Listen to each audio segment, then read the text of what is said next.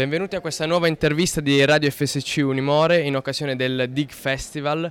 Ho il piacere di intervistare Corrado Formigli, giornalista e conduttore televisivo di lungo corso. Formigli, com'è cambiato il mondo del giornalismo e dell'informazione da quando lei ha mosso i primi passi fino ad oggi? Completamente. Intanto io ho mosso i primi passi con la carta stampata quando ancora la carta stampata era molto più centrale di adesso nel, nell'informazione, nel, nel sistema dell'informazione.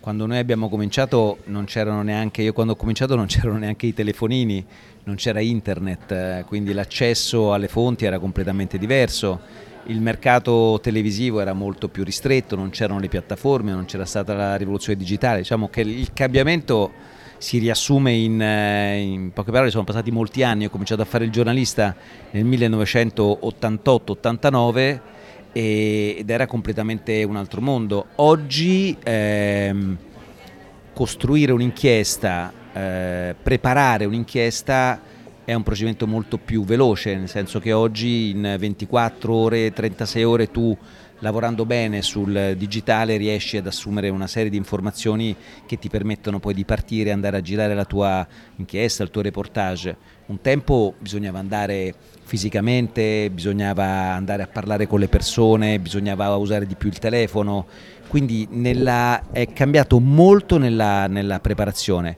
e anche nella realizzazione, nel senso che quando io ho cominciato a girare si usavano ancora le, si usava la pellicola, si, usava la, si usavano i beta, si usava, si, bisognava girare per esempio le immagini con eh, una certa, bisognava risparmiare diciamo, il materiale. Oggi con le schede digitali eh, lavori in un modo completamente diverso, insomma, quindi il sistema di montaggio era eh, completamente diverso, eh, era analogico, quindi insomma siamo proprio in un altro mondo. Un tema fondamentale del Dig Festival è stato la libertà di espressione. Come si può um, salvaguardare la libertà di espressione quando, come lei stesso ha detto, ci sono um, delle riduzioni esiziali del budget e, e comunque c'è questa, la cosiddetta trappola dell'ascolto?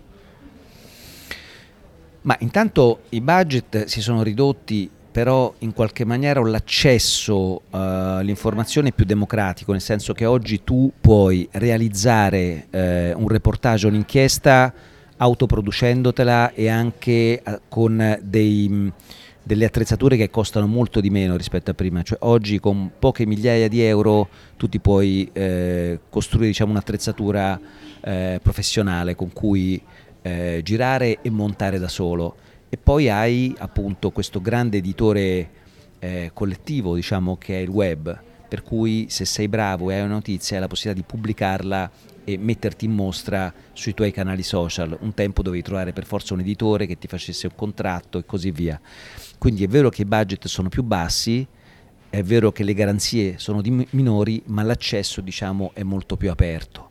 Quindi poi sai il tema della libertà la libertà se ce l'hai ce l'hai, cioè alla fine è più un problema di autocensura quello che c'è oggi in Italia, cioè oggi il problema è che in Italia c'è la percezione che per fare strada, per esempio, so, nella televisione pubblica, eh, sia necessario eh, piacere a una parte politica, compiacere una parte politica e quindi magari si riduce, si autoriduce proprio, la propria libertà, no? il proprio raggio d'azione. Sì.